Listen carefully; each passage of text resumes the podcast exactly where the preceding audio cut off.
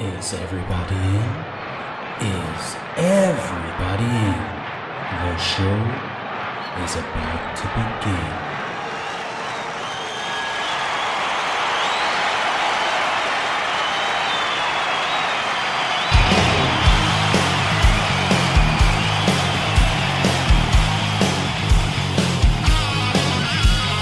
Welcome to the podcast, concerts that made us, interviews and stories, tales from the bus. We love taking you back to when it all went down. The greatest live shows and the cheering crowd sound. It's concerts, concerts that made us, concerts that made us us.com.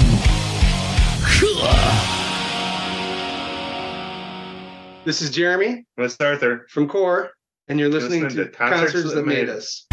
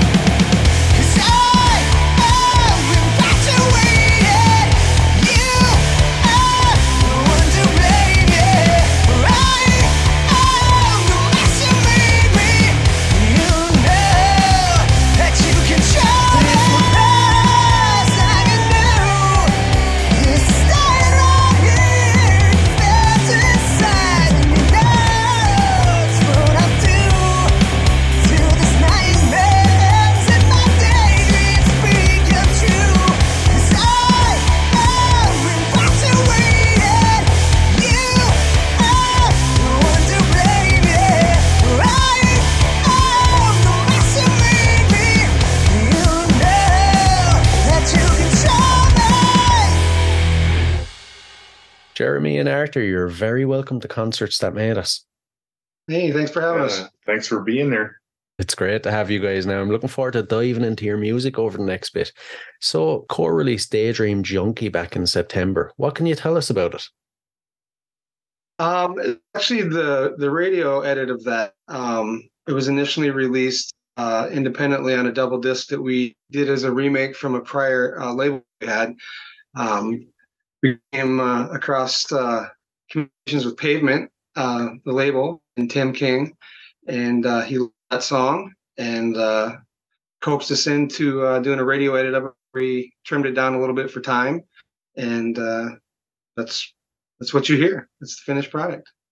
And you know, when you were writing this song, where did the inspiration come from? Um, kind of a convoluted story, but um, I guess the general premise of it was is uh, is just a situation I was in at the time. Uh, there's things going on in my life that I probably should have a conversation with somebody that I didn't have the guts to have. Um, so it kind of just kind of wrote itself, like thinking out loud without really knowing I was doing it. Um, and it was just, just my side of that conversation with this person. Um, I mean, it's kind of a, an emotional mess of a song, but I mean, without giving away too much specific detail to implicate anybody, that's the general theme and thesis of the song. Right, right. I get you. And you know, you mentioned it's off uh, Broken Heart Syndrome. It was originally le- released in 2015, and then you guys decided to redo it. What led to that decision? Um, well, the 2015 release the label, and next to none of what was promised was was carried out at our end. Um, so we had a review clause in the contract um, to where I could re-record the songs and retain ownership of the master recording.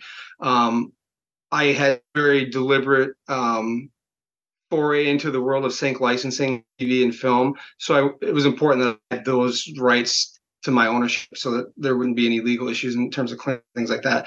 So that was the general reason why to do it. But once we got to it, um, it didn't seem right to put out the same exact thing. So we changed a lot in in terms of the kick drum tones and the bass guitar tones and changed the mixes in the EQ and stuff and added some stuff and subtracted a little bit here and there too. But um, in addition to that, um, I took on the challenge of doing acoustic versions of the entire record as well.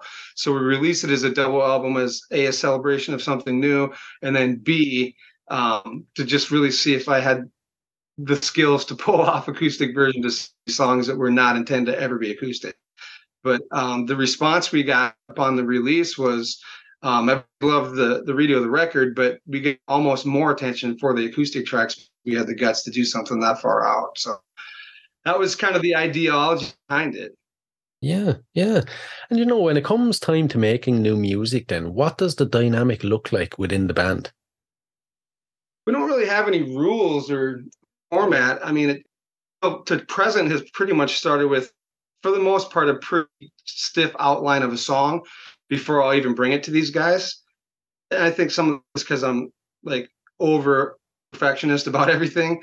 Um, I don't like to bring half baked ideas to these guys because I probably I've been told before I've thrown away probably more good ideas most people have had, but um, I'm a perfectionist about that stuff. So um, if it gets to a point where it's good enough for me, I figure they're going to probably like it, and, and everybody else probably will too. So you know, say what you will about that. I think it's it makes the writing process easier for everyone because there's there's a solid foundation and a groove that that we can all just fall into and, and much like he was saying with daydream junkie the stuff almost writes itself once once it gets laid down on the table Nice, nice. And Jeremy, you started Core nearly 20 years ago now at this stage. How has your approach to music changed over the years? Um, I don't know that it really has. And the way that I started the band was at the time I was playing with some really talented musicians, but they'd never gone out and toured, they'd never played any shows. Um, and they were really kind of just lay in the comfort zone of playing cover songs and stuff like that. That I was like, well, we can play those songs and we'll get cheers every night. But like I write songs and the, I think songs are as good as the songs that you guys want to cover. Um, so it kind of started it out of frustration because I had um, five songs that I recorded as an EP by myself. Um, eventually ended up on the uh, debut album, the full length debut, We All Fall. Um, but when I started the band, I didn't even have band. I just had the songs.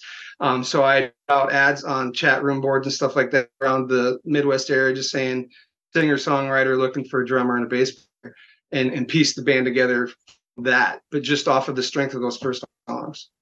So fast forward 20 years later, if for no other reason, I just know any other way to do it. That's kind of how I approached the songwriting process. Now having full time members in a band now, obviously a lot more um, democracy goes in with that. But in the very, very beginning, there was nobody except me. Right, right. And Arthur, anything to add to that? You know, uh, it, it's it's fun. You know, there's there's some stuff that's kind of in the the hopper, if you will, that that has just started with fiddling around at rehearsal and and then we stop to to actually do stuff and and generally be like, hey, no, keep playing that, keep playing that. And then a little bit and then starts fiddling with so um, you know, ironically, um I knew Jeremy back then, not nearly as well as I know him now. And uh we almost um collaborated on a project back then, but then parted ways and life brought us back together again. It's been uh That's the version you're gonna tell? well, I mean, if he wants to ask questions, he can, but No, we played. We uh, we were together on the foundation of a band that it was a blessing. They, they kicked my ass out of the band before we got going, um, but it was the right decision because the the director that band was going, and I was definitely not the right singer or person for that project. At the time, it pissed me off. So it was funny that all these years later, um, and and we we pretty much grew up together, so we've always known each other, run in similar circles, and have a lot of um, the same friends and stuff like that. But but yeah, that's the whole Yeah. version of that. Uh, that that project evolved into like this funk fusion sort of um deal, which yeah, thinking, thinking back to that, oh, and it was it's awesome. hard to picture me Yeah, um I would have split if I wasn't kicked out. But but in the early phases of that, I mean, I had no idea there was going to be dude up on stage rapping, and you had turntables and all this like crazy awesome like guitar driven rock, but with all those funk elements and and hip hop stuff. So that's not my bag. Mhm. same time signatures and time changes and yeah, it's fun. It does seem a bit uh, a bit different from core, all right. I suppose at this stage we'll dive a bit into your history to give the listeners a sense of where you come from musically. So it's a bit of a tough question now, but can you remember your earliest musical memory? Um, I don't know that I remember my mind, but I've seen the picture. Um, when I was like two, my parents have a picture of me like raiding their record collection. I had these gigantic, oversized headphones on and was like jamming out to just music and like just putting records on on my own, taking them off. Um, so that would probably be my earliest interaction with it. In terms of something I remember, um, probably my earliest one would be um, Bryan Adams, the guy that sings Summer of '69. Hmm. Um, my dad took me to see him, um, and like the entire section we were sitting in was smoking. so that would probably be my earliest recollection. Um, you know, uh, I remember a lot growing up. My dad was a big Johnny Cash fan. Uh, I can't tell you how many times I heard a named Sue growing up. Had that on vinyl, and that spun a. And um, Simon and Garfunkel, the boxer, was another one. Um, great songs, um, great artists, and and yeah, that's still actually. My dad passed away in 2017, but I'll have those vinyls at home. See, I see. And can you pinpoint the exact moment that kind of sparked a desire to become a musician in you guys? As early as I can remember. It's Yeah. it's all I've ever really done. This is a strange dichotomy, but like sports and music are the only two things I've really had any aspiration for at all. Really? I suck at sports, so No, I did. I just sports. I got got critically injured in sports, but yeah, um, but yeah, it was always music, and for me, because of for those two things, I didn't really have a core group of people that were like my people because like football and basketball season, like my my jock friends didn't understand my music friends and like would make fun of them and stuff. So I'd be in fights with them all the time. They're good people. Like, what's your problem? And my music friends were way more acceptive, accepting of like my my jock friends, but they never coexisted. It was never going to happen. So I was kind of this, like the odd man out in both of those kind of scenes. But yeah, it was always definitely music. I have to ask, did you look like the sports guy that was hanging out with the music guys, or did you look like the music guy hanging out with the sports guy? kind of more like the music, hanging out with the sports guys. Right. Still do. But I was also quarterback of the football team. But I, I always, and it's something that I do to this day. Like, I don't care what your things are, just be a good person, we're going to be fine. Yeah, exactly. Exactly.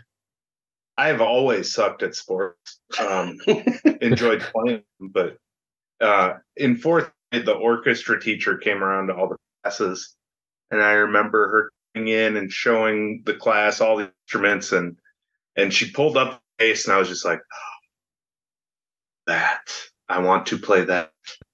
uh, sadly, I was too short in fourth grade to actually play the bass successfully, even standing on a chair. So they made me start on the cello. Um, and then in seventh grade, I switched to the, the bass. But yeah, music uh, has been in my blood ever since I can remember. And growing up, then your local music scene, what was it like, and how does it compare to today? Has it changed much over the years? Well, where we live, there's not really a scene at all. Um, and the little bit that exists, we don't fit into at all. We've also never really aspired for that. I mean, we've always tried to go outside of this network.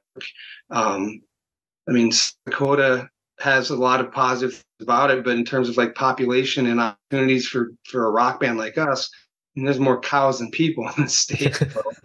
um, but we're three to four hours away from major hubs in like Minneapolis, Minnesota, and Omaha, Nebraska, and Lawrence, Kansas, and things like that. So, I guess growing up, um, Arthur was actually just inducted into the South Dakota Rock and Roll Hall of Fame for a band he played in um, in high school. Uh, right after right after high school. So Congratulations.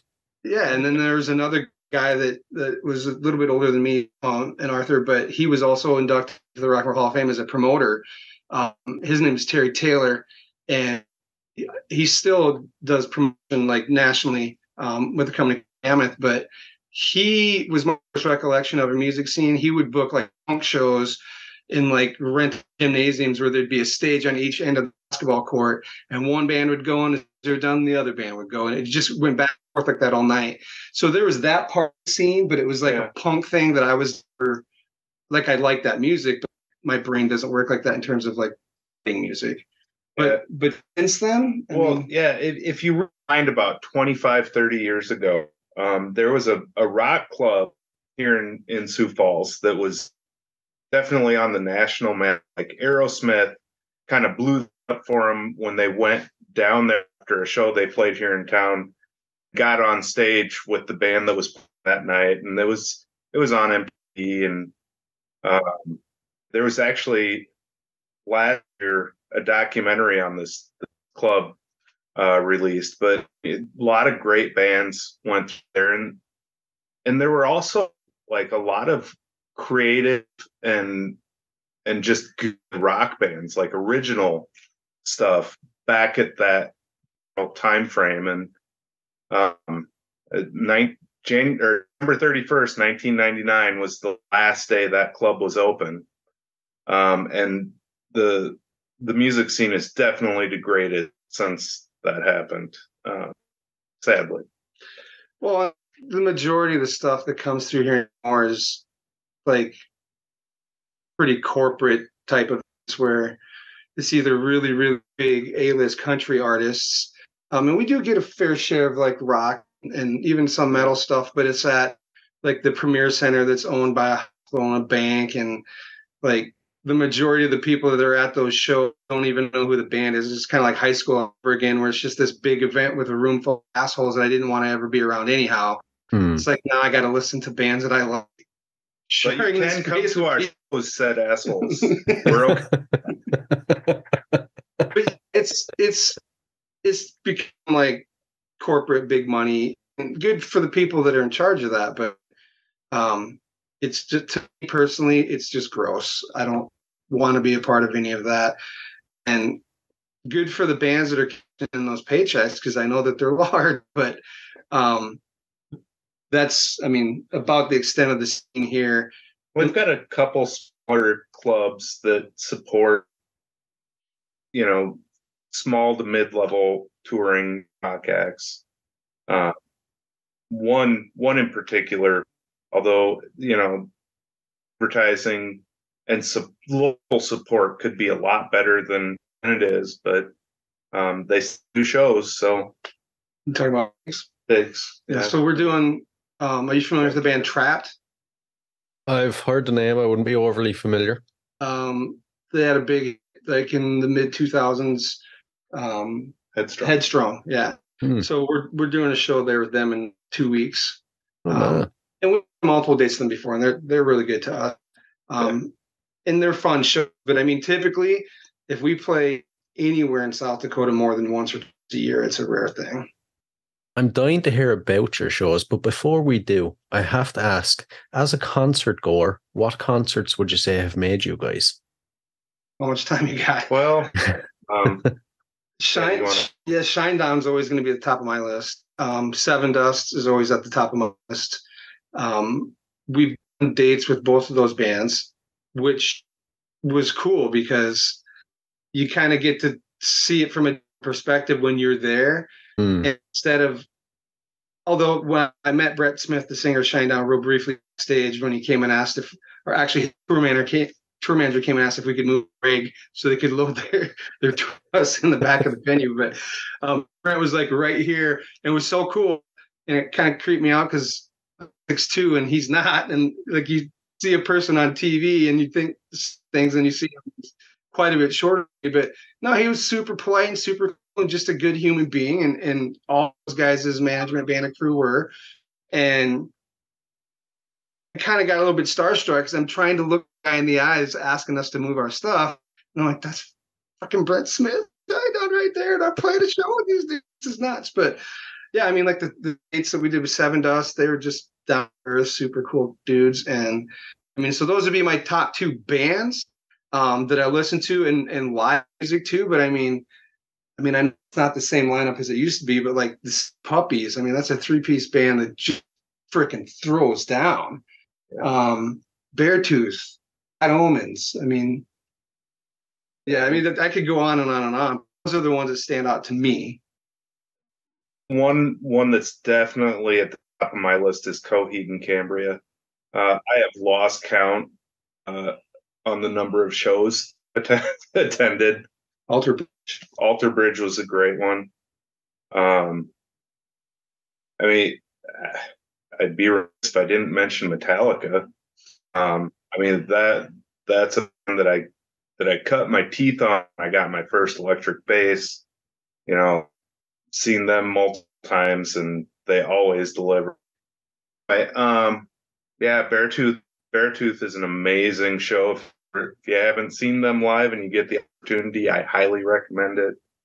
Um, in this moment, uh, you know, definitely changing gears, but man, that is a show for sure.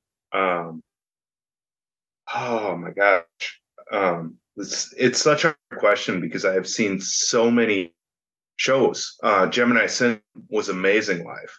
Uh, Hour um, saw together uh, in Council Bluffs. That was Stone Temple Pilots, yeah. Saw Pearl Jam, Badflower. Pearl- Badflower. Yeah, Um, I mean, Love Flower. just talk about high energy. Oh my god, I that bass player actually has more energy than me on stage, which I didn't think was That's possible. yeah, I didn't either. Like, oh my god, how is your head not falling off? Um, so the same about you. yeah, not to laundry list it, but um, yeah, I mean, I just I love music, and when I can, I go see it and support it. Yeah, yeah. And you know, you guys have shared the stage with a long, long list of major name bands, you know, including, as you mentioned, Shinedown, Seven Dust, Alter Bridge, Buckcherry. The list, we could be here for hours just naming out the list. But when you're playing with guys on that on that level, what do you learn? I, don't know if it's something that I learned as much as it is something that we preach to each other. Is we're there to do a job just like them. Um, and aside from like that first time meeting Brent Smith, they're not even really meeting, just standing next to him and having him like acknowledge me. Um, I've from that point forward been very aware, like, don't be a little fanboy about this stuff.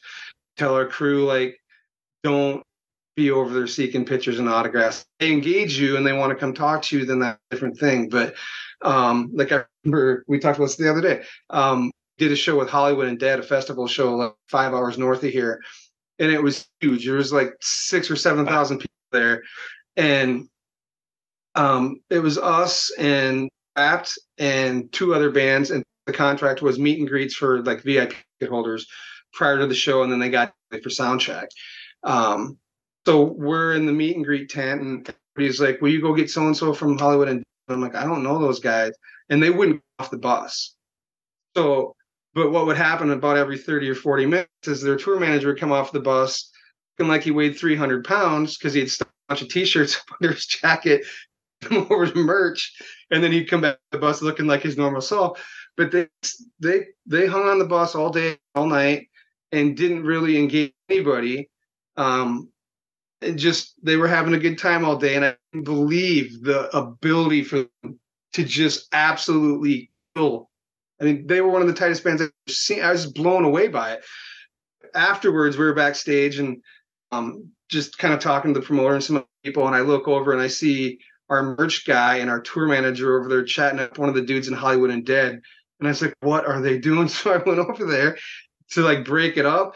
And he came over, uh, one of the guys in Hollywood Undead is a huge horror movie uh, fan, as is our tour manager, Bert. And this guy lived like three houses down Fred, Freddy, Freddy Krueger, the guy that played Freddy Krueger in um, the movies. So they had almost identical tattoos of all these horror characters, despite meeting each other before. So that's kind of cool. But I mean, in terms of like learning from them, um, a lot of those bands that you mentioned, fans of. So I mean, there's definitely the the lesson of the craft, how great they write songs, and then how flawlessly they perform them. At the end of the day, just like us, they're people too, and and more often than not, the shows we've done, like they'll come up to us, like, "Hey, how you guys doing? What do you think of the show? Yeah. You know, glad it worked out. We could get you on, and you guys awesome, or keep doing what you're doing, or how do you get so much sound as a three piece?" But the thing we preach the most is like we're there to job just like them. I don't know that it so much I learned this, but I'm reminded every time we have the opportunities, uh, uh, just humble. You know, the the fact that I'm able to play, let alone play with with these level caliber of, musicians, is a gift. Um, you know, I I have MS, so it's been a couple scares here and there where, you know, it's like, damn, am I gonna be able to, you know, wake up and and do what I've done? Um, and I've I've had breaks in playing to be a parent, and um, you know, it, it's it's one hell of a journey. And uh, there's always little tricks like, you know, boil strings, whatever. Um, that you know, and there's nothing like big into my mind, but everybody's got their own experiences, and if if you're paying attention to where you are, you can pick up on some little little tricks and throw them in your bag and make them part of the everyday that you. Do. Well, and I think, at least for me personally, I'll speak for myself and I'm always of the opinion of if I can't look in the mirror and be like, all right, you're good enough to be on stage, dudes, then I'm not doing something right. Like I'm not practicing enough. I'm not because that's our measuring stick. Like we want to be where, the, where they are, and we are full and fortunate to get those opportunities to have. And I don't take for granted that they're always just continue to happen.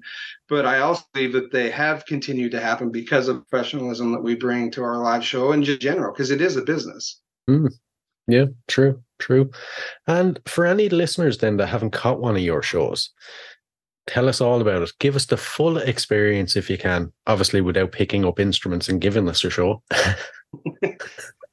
Um, well, as a three piece, it's something that we are really particular about how we arrange the set list. Having 40 plus songs of material to pick from, and currently re- writing and rehearsing new songs as well. I think the biggest struggle for us is just putting together a set list where everybody's happy because there's always something that you're going to have to cut. And then there's always at least like probably five to maybe seven songs, depending how much set time we get. They're going to definitely be in every set list, no matter what. So, um, we try to give, especially if we're playing you know, geographically within 100 or 100 miles of another city, um, a slightly different set list each night. But um, from there, it's all energy, all emotion, all passion. Um, a whole lot of watching this fly around the stage like a Tasmanian devil, which is awesome. and Um, trying to remember which bass I play on which song. yeah, it drives me nuts. He's got to play a different bass, different tuning or something. I'm, I'm like, dude, we don't have time for that. Try to keep it moving. Um, we don't have a lot of like quiet time in between songs. I mean, there's a there's a couple spots that we'll usually pick, and and and purposely like let's punch in the face with these first three songs, do like a musical transition to the next song, and I'll talk over that to the crowd. Um, but our general rule of thumb that I say before every show is like, no matter what we're playing, if I can't look out in the crowd and see that I got people eating out of the palm of my hands by that chorus, we're sucking. Yeah. so that's that's kind of what we use as the the measuring stick to, to what we're doing. But um I say it's just high energy rock show, Uh, authentic. somewhat I, I guess I would say also kind of how Blind Melon stay with me on this one. How Blind Melon kind of approaches the creation of an album. If you look at all of albums, it's it's a journey from the start to finish. And it makes sense by the time you're done how every song is placed throughout that album. And, and our shows are no different than that No. and it's one hell of a fucking ride. I'll tell you that. So, you know, stay tuned and show up and see us if you happen to be in the states. If we come to Ireland, we will absolutely reach I'd out. and love to you come know. to Ireland. That's that would be pretty epic. All right, you guys would tear it up over here. It actually, uh, get we had uh, Yeah, we contact. yeah we had an opportunity to tour the UK with Infame Steam. Um, like ridiculous, like seventy thousand seat amphitheaters, but um, yeah, it was yeah. Logistically not logistically not thing that we were going to try to tackle, but it's cool to have. I mean, and that was again from label an opportunity that we got through them, and I think somebody from the label actually did jump. That. Yeah. I mean, we had the conversations. Okay, the expenses to get there and back, and logistics are damn near impossible. But if we pull it off, we're playing in front of that people every night. We have to sell, but to a tiny fraction of those crowds to probably pay for the whole tour, and then. Um, but it was just the routing and just that. Try, I hate flying. I hate planes. Actually, I love the idea of flying, getting from place to another in a short amount of time. But it's everything between is traumatic for me. I'm a big baby about that stuff. We'll get into skydiving yet. No, and you know, when you think of all the gigs you've played now, is there one that sticks in your mind as maybe the most perfect gig you've played? I know there's no such thing as a perfect gig, but which one sticks out? Ooh, the tough one. You know, one definitely sticks out for me is when we played with Alter Bridge for no better reason than, you know, I've held all of those guys on this ridiculous pedestal for as I can remember. And the bus pulls up, and I rem- remember Myles getting off the bus and just coming straight over to it, taking his hand out and saying, Hey, I'm Myles. I'm like, I know We know. um, just down to earth, nice, one of the nicest guys I've ever met. Yeah, and then Um, him after show, him and Mark Tremonti came up to us Yeah. and they're like, "Thanks for doing the show. You guys sounded great. Hope you had fun." I'm like, yeah, thanks for having us. We uh, we had a lot of fun with one of our stage crew and his traveling lawn chair. That that's a whole nother story for another time. Another story. Um, for me, it's so hard to pick one because they're all so unique. But um, definitely the Shinedown show on on the Sound of Madness. Um, that was at a baseball stadium. I mean, absolutely sold wall to wall. Um, and then that first seven show probably would be the ones that stick out to me. Um, but there's, I mean, it's all Yeah, I mean, it's like if if the worst problem I have in the day is figuring out which was the least special of all, that's been a pretty good day because they were all freaking amazing. Yeah, yeah, I get and you. we've got some huge, huge tour dates coming up in November and December that we can't announce yet, but uh, they're pretty epic. Um, and those are like week runs instead of like off dates. So um, a little bit of a nightmare logistically from a track perspective, but we're making it happen. So Nice, nice. And So get back to us in January. We may answer that question differently. I'll have to do that. So I'll have to do that. Now, I always say you have to have the good with the bad. So, is there, out of every gig you've played now since you started playing, is there one that sticks out as the worst? And how did you overcome it? The two, and they've happened in the last. Okay, there's three. the two I were going to say happened locally within the last calendar, um, and one of which is the venue that we're playing with Trapt uh, two weeks from, uh, which was ironically Trapt. with Trapt. Um, yeah, so they put last minute last minute like some local 80s cover band opener that went high school kids. yeah, like went over their set time, and then band that was the the opener of the whole run of dates went way over their set time. We were direct support, so we're 45, 50 minute set. We get up, they're like, Trapt needs to be on stage at like this time, and that's like 18 minutes away. I'm like, well, they're gonna be late. Oh, He's like, no, you don't understand. Like, their manager's up my ass. I'm like, that's your problem. You want to talk to our manager? Because I'm sure he'll be up your ass too. And he's like, no, you guys got to do it. You got to do it. And so I'm telling, talking to these guys on stage because they had everything. They didn't have um, phantom power for my mic, a mic that requires a special kind of power source. Um, it was just, and we're never on stage before we start anyhow. We usually have an intro track, like the house lights will dim, and then like by the time we come on stage is the tail of that. So um, it was a, it was a nightmare, but uh, he's checking my guitar signal and it just slowly fizzled out. oh man. So the band in front of me blew up my guitar rig. We thought. Luckily, I had a modeler with me that I had never brought to a show before, but this time for whatever reason. But it wasn't pro. But so I dialed up a tone real quick, um, and they just DI'd me to the front house. We played played our three songs, which like okay, because we didn't just Trapt off. I'm like, we're gonna do other dates with these guys. Not their fault. Let's just be pros about this. And the crowd was pissed. We're like, let's go. We had people that had come from all over the place to see us. So as we're like halfway through the third song, I and the talkback mic from the front of house guy. He's like, Trapt says you guys should play more. You guys are killing it. I'm like, oh, now we get more as we're playing what would have been our last one for the set. So um, the monitor system was just a nightmare. So that show, and then like three weeks later, we did a show with uh, Soil and Varsity, who we're huge fans of. Um, that was just an absolute nightmare of a show. Same deal. Opening bands went way over time. Um, instead of telling set was getting cut, they just turned my mic on in the middle of a song. I'm like, ah, Allegedly, they told us, but there was no hearing anything of those monitors, yeah. So let alone up. of those two dates, I told the guys this early December last year. I said, "All right, I'm just going to spend a shitload of money. We're building our own in-ear monitor system. I'm building an in-ear rack. We're doing all, all of our own in-ear, so we never about this again. So we have it now. But uh, those would be the two night shows for me, back to back. That, those Well, and we had a club club shows that small for a long time, so it was like I was thinking this will be the most production ever because there's not much to worry about. It was a freaking Yeah. train wreck. oh man. Oh, and you know, when it comes to showtime, then do you guys have any pre-show or post-show rituals? How do you psych yourself up, and then how do you wind down afterwards?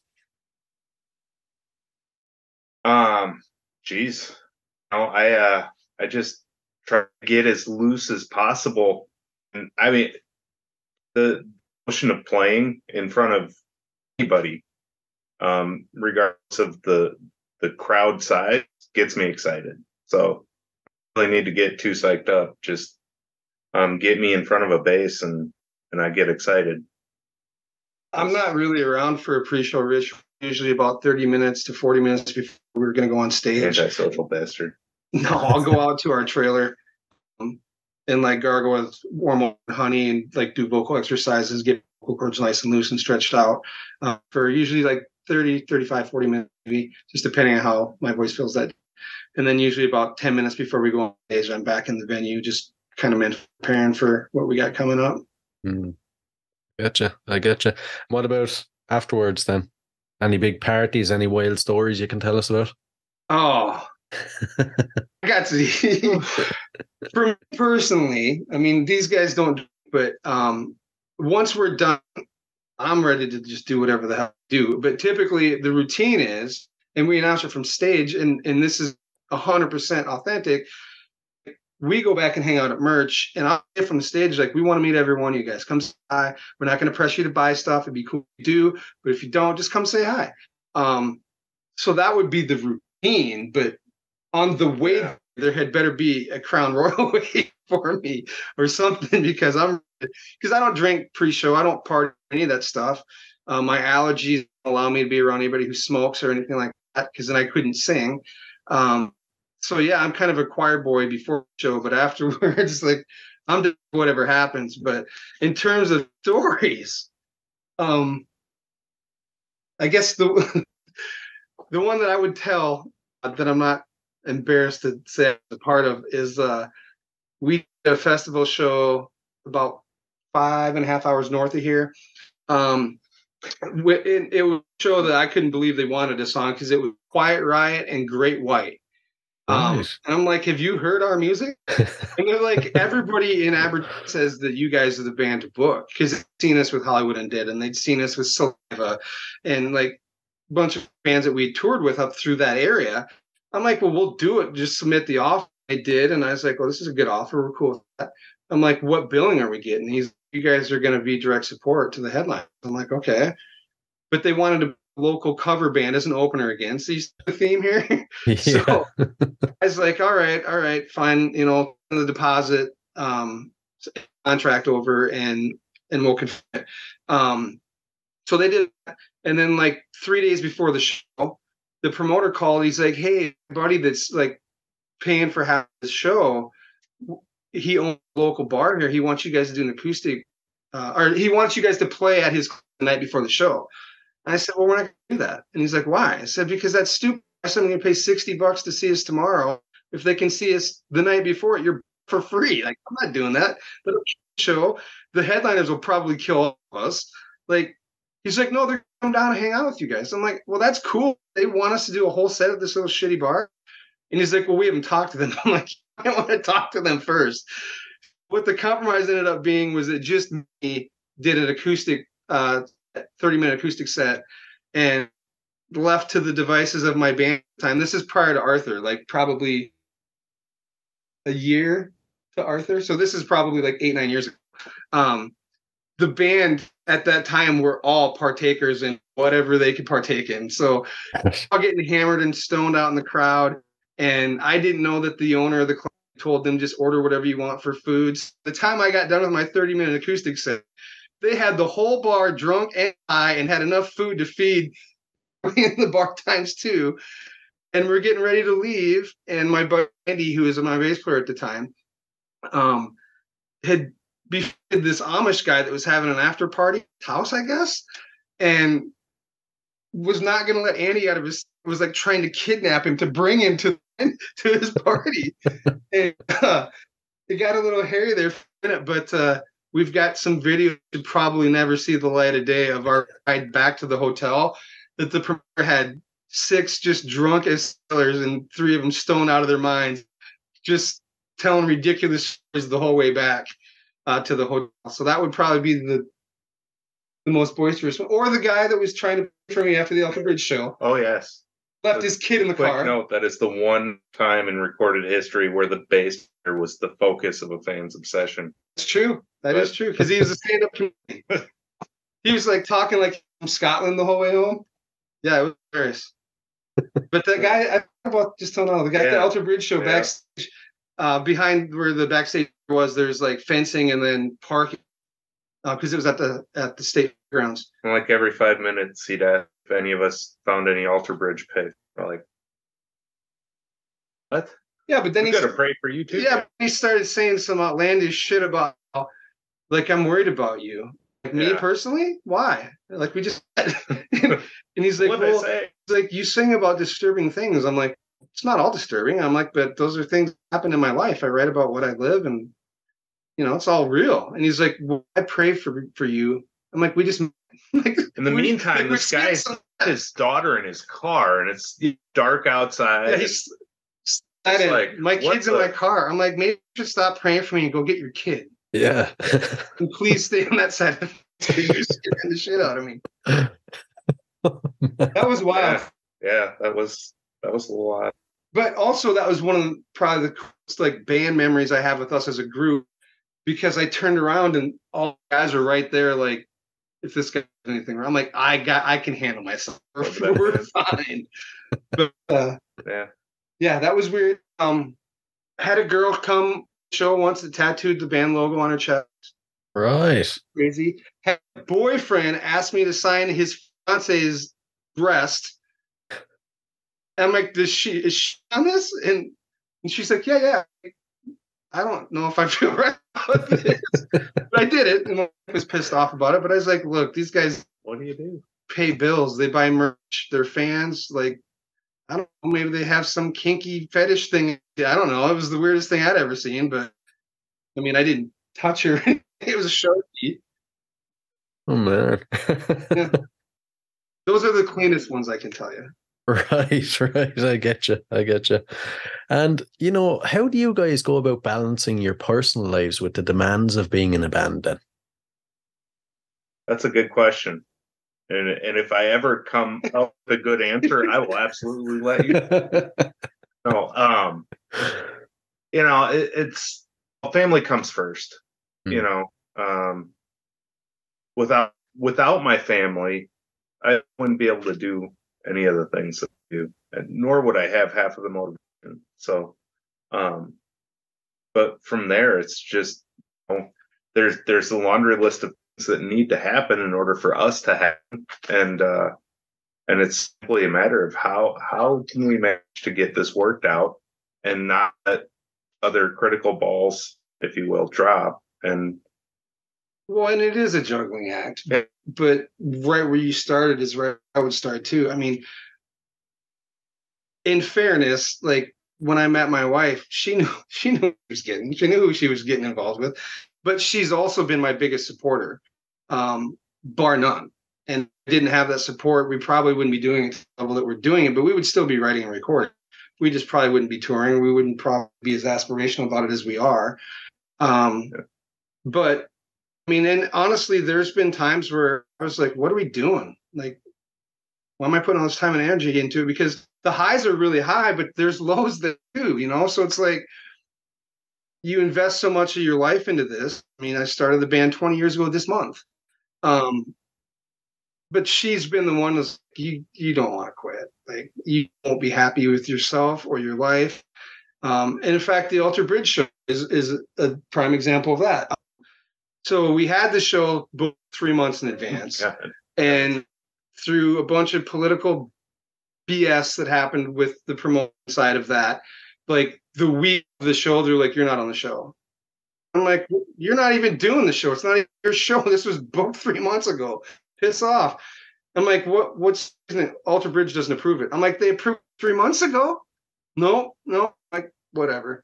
So we had that time off work because they were uh, Sturgis at the motorcycle rally the night, and we were trying to get picked up for that day too. So um, we had cleared that week to be on tour, basically those four or five days.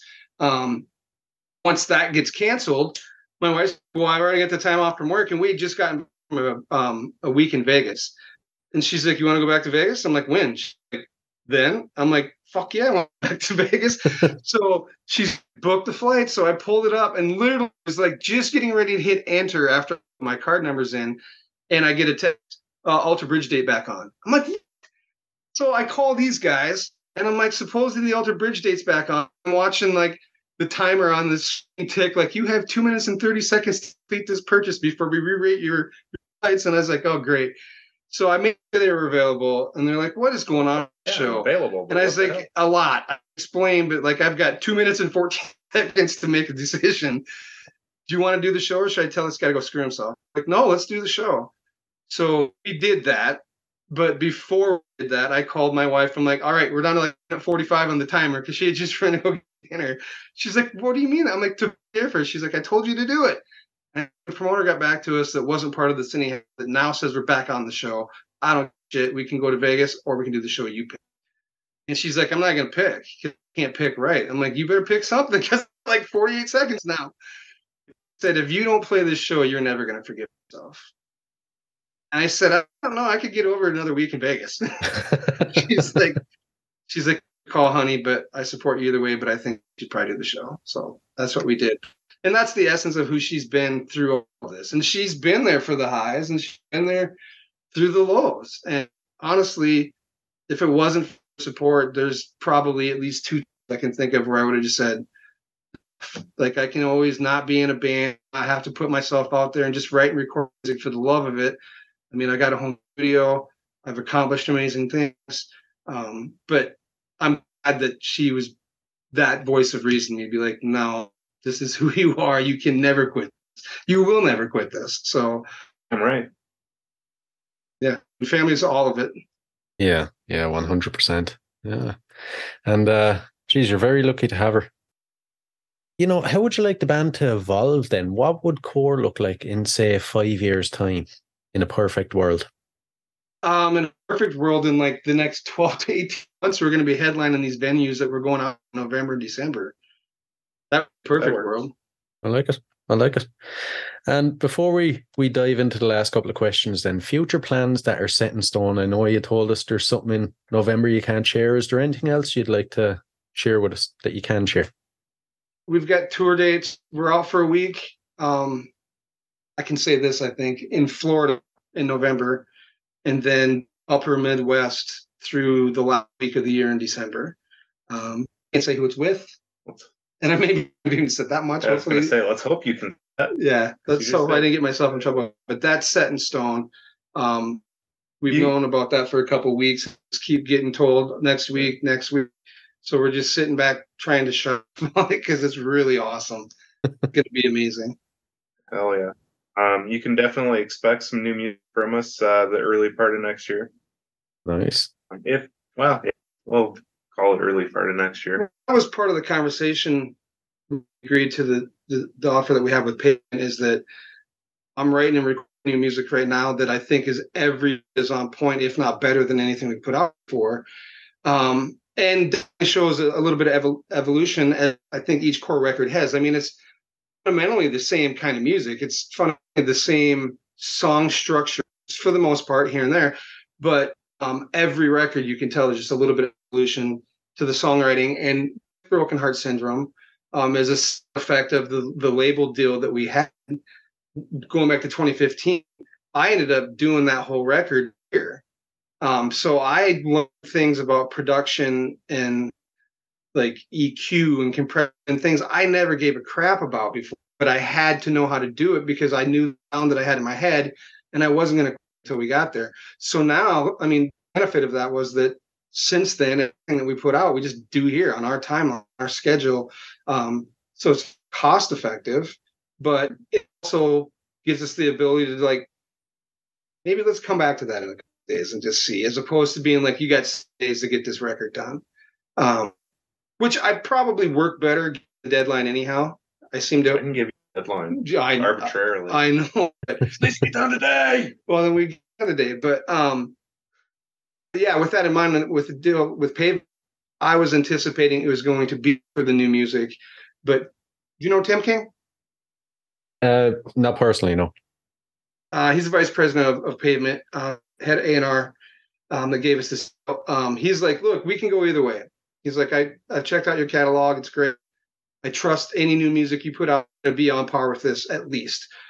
But I really, really like that song Daydream Monkey, and I think that's something special. Like, all right, what where's the butt? Because it felt like there was a butt coming. he's like, well, he's like, the way that our promotion team is going to handle this is we would like the song to be minutes long and the chorus to hit at or before 30 seconds. I'm like, this song's like 325 right now. And he's like, you got to get it three minutes. Or if you want to do something new. And then there was another song we have called Camouflage that he really liked too. And there have been it's there. So I was torn. And as a band, we kind of went back and forth because they've had the the benefit of the new music. So they're like, ah, the new stuff. But I think what it was the Flash was too. Yeah, but I think we kind of sealed it in the end was Tim's like, look, we can go either way, and I trust you guys. I definitely want to hear the new music before we agree to do that. Um, but we can build up a bunch of you know steam off of Daydream.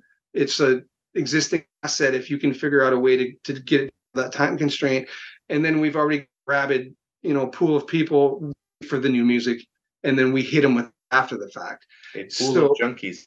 yeah so that's the route we went. Um, i went through and made some edits to the song.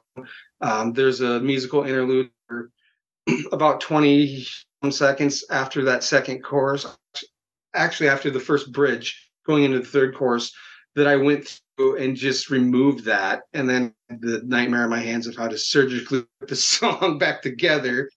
It sounded as if it was recorded like that and i wasn't sure if i could do it but once i got it i'm sending it to these guys i'm like I'm like, this is it. We got it. So I sent it off to Tim. Never been so nervous in my life ever. Um, and his response was overwhelming. He's like, song is fucking awesome. Is word for word what he Yeah. said. And I think so. Tim um, is the bass player in a band called Soil.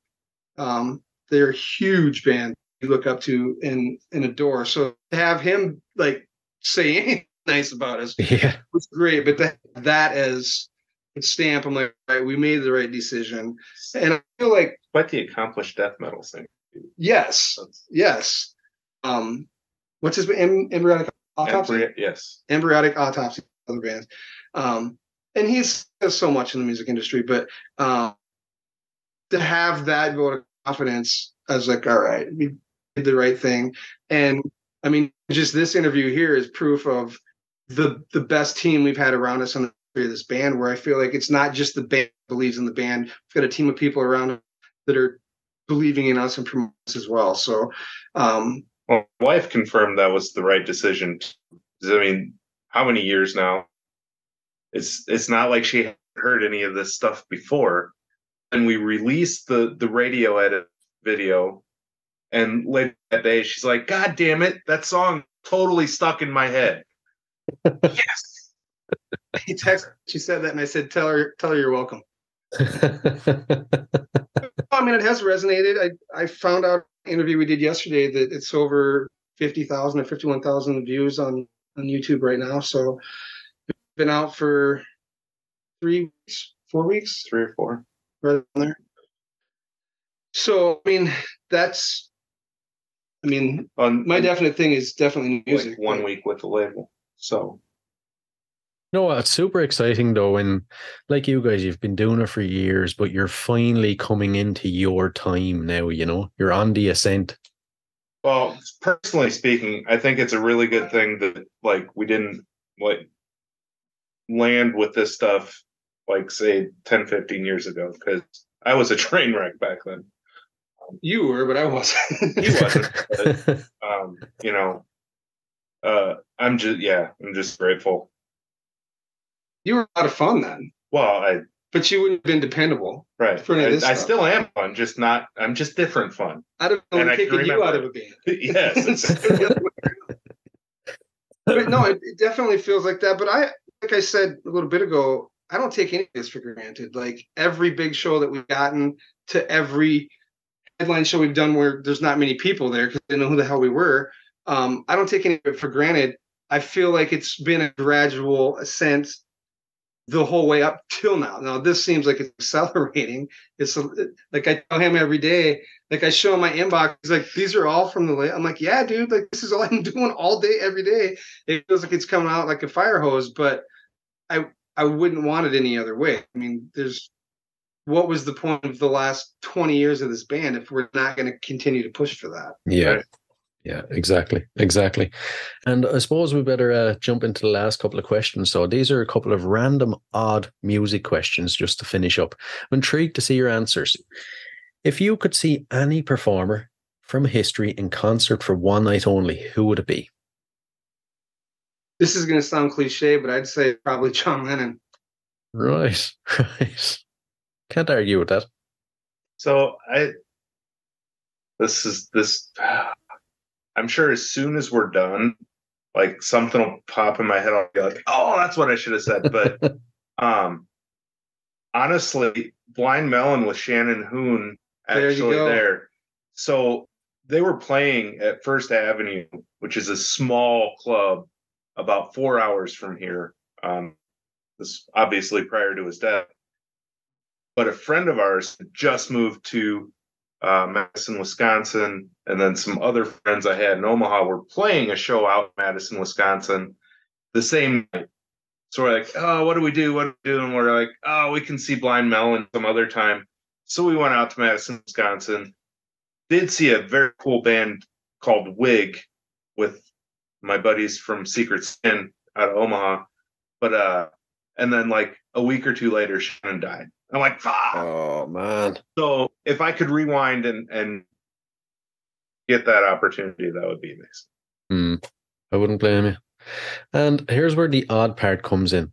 If you had to spend 24 hours locked in a room with any musician from history, who would you pick? Cliff Burton. It's a good one, actually.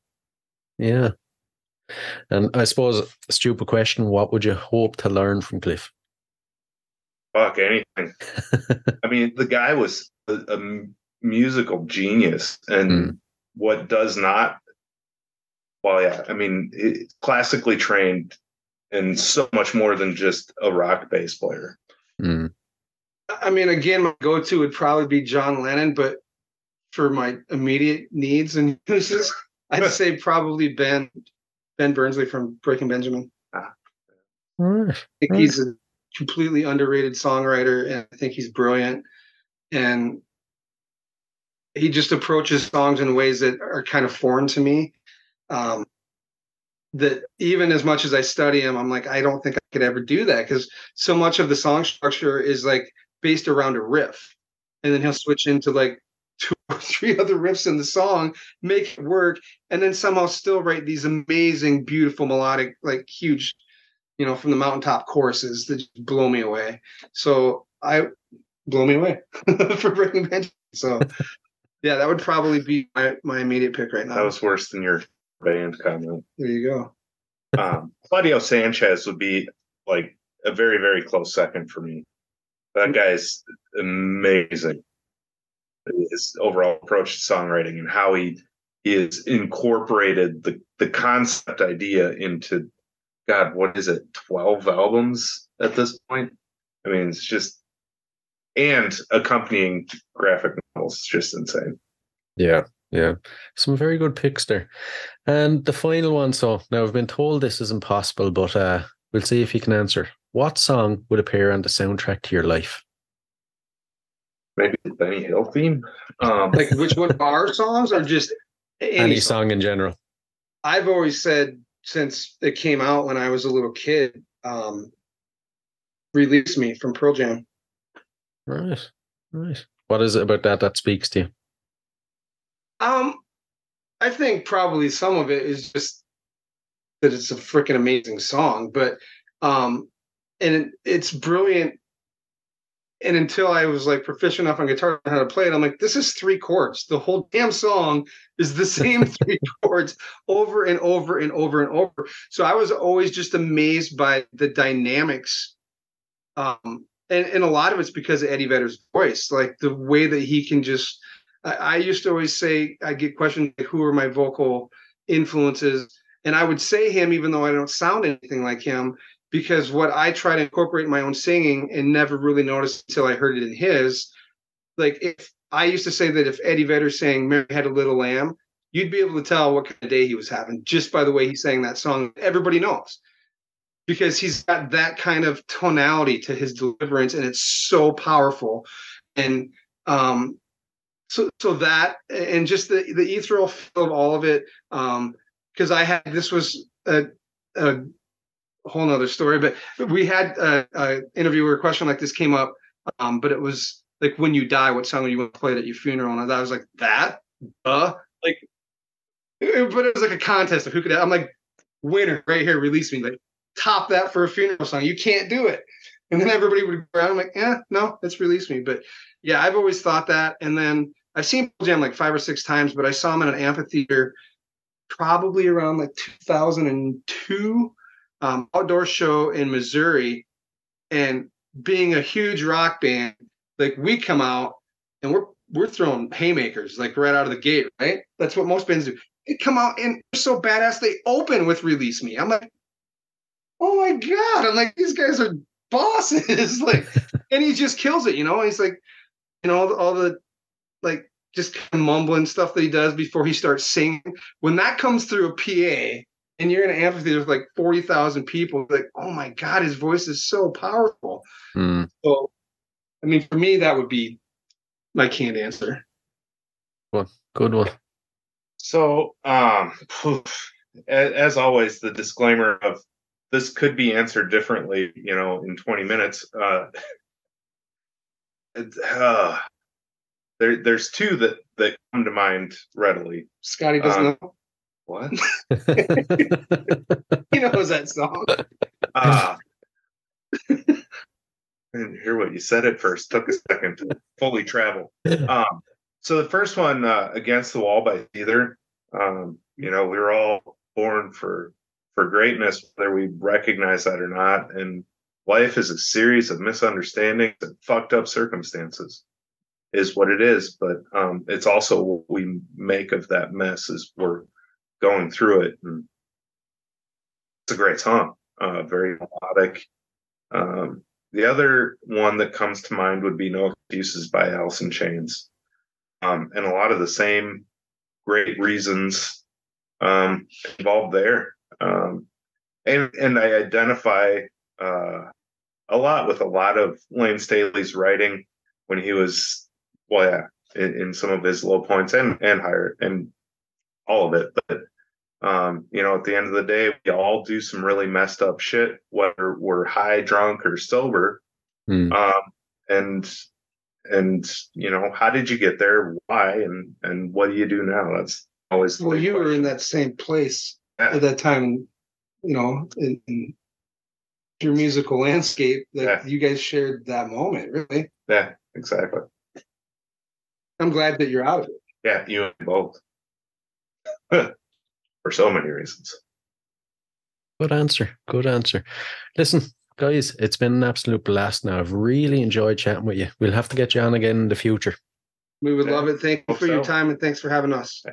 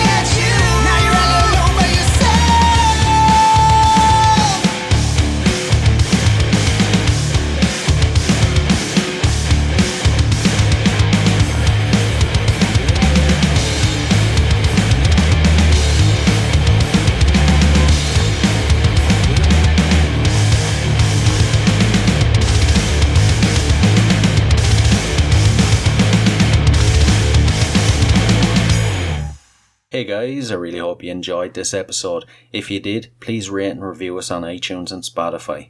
And if you're interested in signing up to Band Builder Academy, use the link in the show notes below and enter the code CONCERTS and you'll receive 10% off.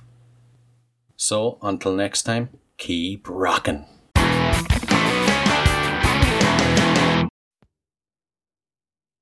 Hey, hey, what are you guys still doing here? The show's over. It's over. You can go home. Go on. We'll see you next time. We'll be here. Bye.